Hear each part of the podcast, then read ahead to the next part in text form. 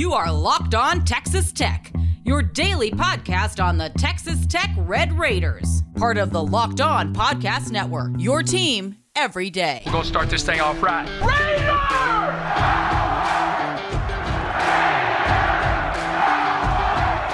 Everything runs through Lubbock.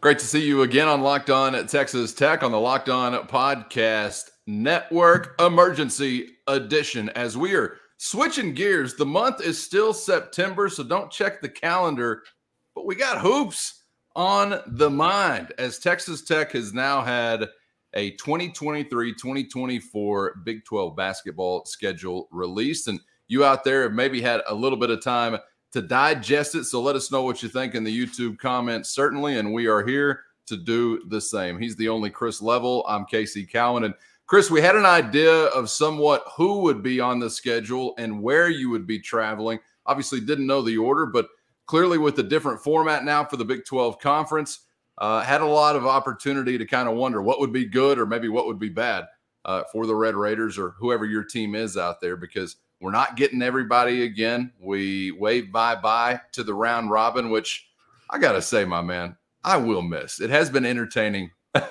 if nothing else. But let's take a look at how the dust settled here with the Red Raider 2023 2024 Big 12 schedule. And as we take a look at it, Chris, you see it right there out of the gates.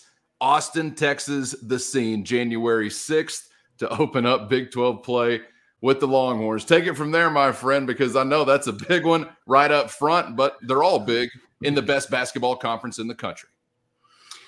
Yeah, you know, I, we obviously, as you mentioned, we already knew um, who you were going to be paired with uh, as far as the home and homes, and then and then the you know the one-off games because you've got home and homes versus Texas, TCU, Baylor, Oklahoma State, and then Central Florida.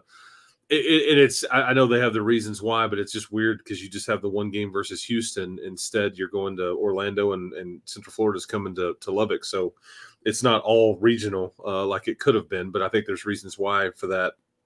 But yeah, open up uh, at uh, you know in Austin.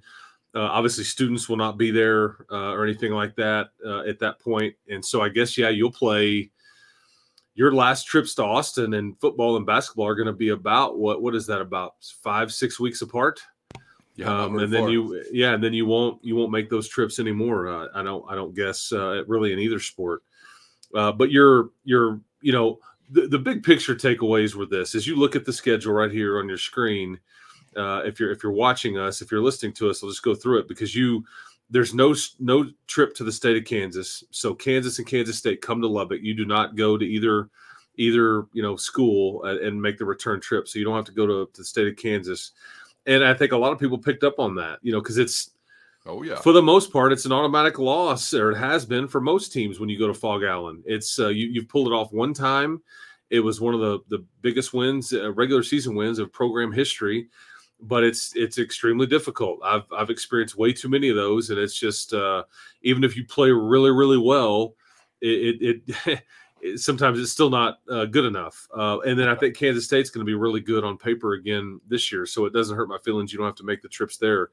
Um, and keep in mind as you look at this schedule, this is a one off. This isn't. It's not going to be like the exact opposite next year because you've got Texas and Oklahoma leaving You've got three games against those schools on this particular schedule, but the next year you're going to add the two Arizona schools, Utah and Colorado, and then who knows how the heck they're going to do it with divisions or pods or home and homes or whatever they're going to do. So this is just a one-off schedule, but three of your first five at home, I think, is a good thing.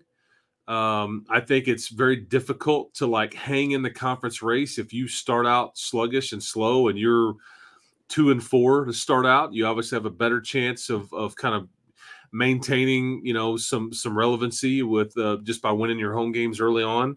You know, th- three of your first five are at home, but then granted, four of your first seven are on the road. So you kind of you got to take advantage of those those first, you know, three home games, I guess, if you will, uh, because the trips to Texas and Houston are going to be, as far as the teams waiting on you there, they're going to be extremely difficult.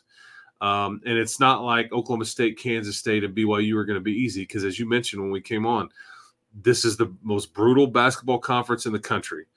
Uh, and there's just no such thing as a gimme. And I'll be honest with you, I don't really know what to make of like the BYU's, the Cincinnati's, or the Central Floridas. I know what they've been. I know that you know Central Florida had a had a, t- a first round draft pick last year, uh, and he was they're not supposed to be very good last year, minus him. BYU has had Jimmer Fredette. They've they've kind of had some some guys that they're they're seemingly always pretty good. Cincinnati's been really good in their history, and then they're very average. So those are just total wild cards uh, on on this deal. Um, and then you know one of the other things because we're talking about this different schedule and this different league, this 14 team league. There's no round robin anymore. I think it's kind of fascinating if you skip to the end of the schedule, you don't have it listed on here, but the conference tournament is now an extra day longer. It's going to go from Tuesday to Saturday, not Wednesday to Saturday. And who knows what that looks like, you know, next year when you've got 16 teams in this league. Uh, but I'm guessing everybody makes the conference tournament. Uh, there is no buys or anything like that uh, on on you know somebody being left out and all those things. I mean, obviously, you can get maybe the first four teams get get a buy or something advanced to quarterfinals or whatever it may be. But anyway, it's just a shock to the system a bit to look at. You're going to Orlando, you know, on uh, on February the 10th, uh, or or hold on, hold on, not February the 10th. That's when they they come to you. You're going there on February the 24th. Excuse me, but it's just I don't know. It's very, bizarre. Uh, you're still going to Ames. You're still going to Morgantown, but again, no trip to Kansas. I'll take it. Uh, Oklahoma is ne- not going to play in Lubbock anymore. I guess you're you're making the trip to Norman, but Oklahoma's done making trips to uh, to Lubbock. So there you go. That's pretty much uh, those were my initial thoughts. We kind of knew a lot of this, just didn't know the order or times or dates or anything like that. And you have a bye week for the first time in a long time. If you look at that those dates there on January the 20th through the 27th, there's going to be a week in between games which this is the first time in a long time, and it's because that's where that that Big 12 SEC challenge would get stuck right there in the middle of, of those dates when everybody would kind of play the non-conference game, but that is that is no more. And so now there's uh you get a kind of a true bye week. Uh, everybody's going to get a you know one of these mixed into their schedule somewhere. Yeah, and it's even more exciting to think about the possibilities of uh, Arizona Wildcats being on a future schedule as oh, yeah. as well. It's just going to get wilder and woolier in the Big 12 conference. And yeah, you're right. That that first stretch there to begin, you you said three of five, um, three of your first five going to be played there at home. So I'm only left to surmise that you are not including the trip to Austin as a home game, although it could be very favorable. But that would make it four or five if you wanted to go that route. But just like you said, man, and this is just a statistician's trick. Three of five at home sounding great. Four of the first seven on the road. Wait, is that tough? uh, I don't know how I feel, but yeah, you're going to have a nice mix there right out of the gates as far as testing yourself home and away. And I got to say, Chris, for that opener in Austin, January 6th, it'll be at seven o'clock against the Longhorns. I'm already thinking of some of these old heads that you've got on your roster now. And some of these guys, by the way, that I think this could actually even be an advantage hadn't even been a part of this like emotional hysteria that's you know been there between these two programs. Most of, most of them haven't. And, and so and to lead off conference play. I think you're kind of leaning on that a little bit to maybe stay even keeled. yeah, obviously Chris Beard no longer there and and all that, but I, I, do think you maybe catch a bit of a break with them so early in the conference season. And, and, it's a bit tricky. Like when you look at your home dates there with Oklahoma State and Kansas State on January the 9th and the 13th, you don't have – students here, it's tougher to have you know is is enthusiastic crowds and, and and all those things when your when your student section is not there. So that's that's the tricky part is you try to make sure that the locals show up and, and all that because those those games are meaningful. Uh, you know, because they, they, count the same as the ones uh, at the end when your students are in town. So you got to take advantage of them when you get those home games, especially the the Saturday ones.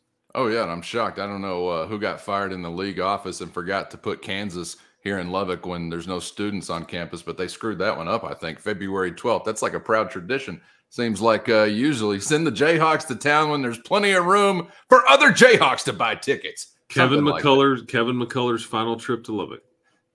Oh, really? Something yeah. worth memorializing, yeah. I think, maybe via commemorative plate that we yeah. then can chuck on the floor upon entry. Never mind. That's a bad idea. Wait, let's see how we feel when we get to February 12th. We get a little time to cook up some heat. All right, there she lies, Chris. Check it out. And plenty of time to process what we think the Red Raiders are going to be about whenever they hit that stretch in the schedule in the debut season for Grant McCasland as head coach of the Red Raiders. Chris, thanks for some bonus time here today to talk a little hoops. I know you're always down and won't be too long, man. We'll be talking it for real, uh, hitting the hardwood.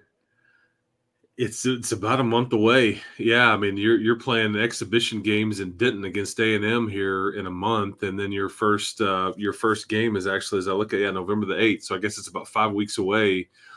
And then you know one because once you start, I mean it's like a runaway train, man. You just start rolling, and everything's happened at the same time when that that season gets going and uh, football's still going and all those things. But uh, yeah, fun time of year is November. Stressful for some of those that, those of us that work in it uh, when you're trying to keep your head on a swivel with everything going at the same time. But man, it's a lot of fun because man, if you love sports, November's your month.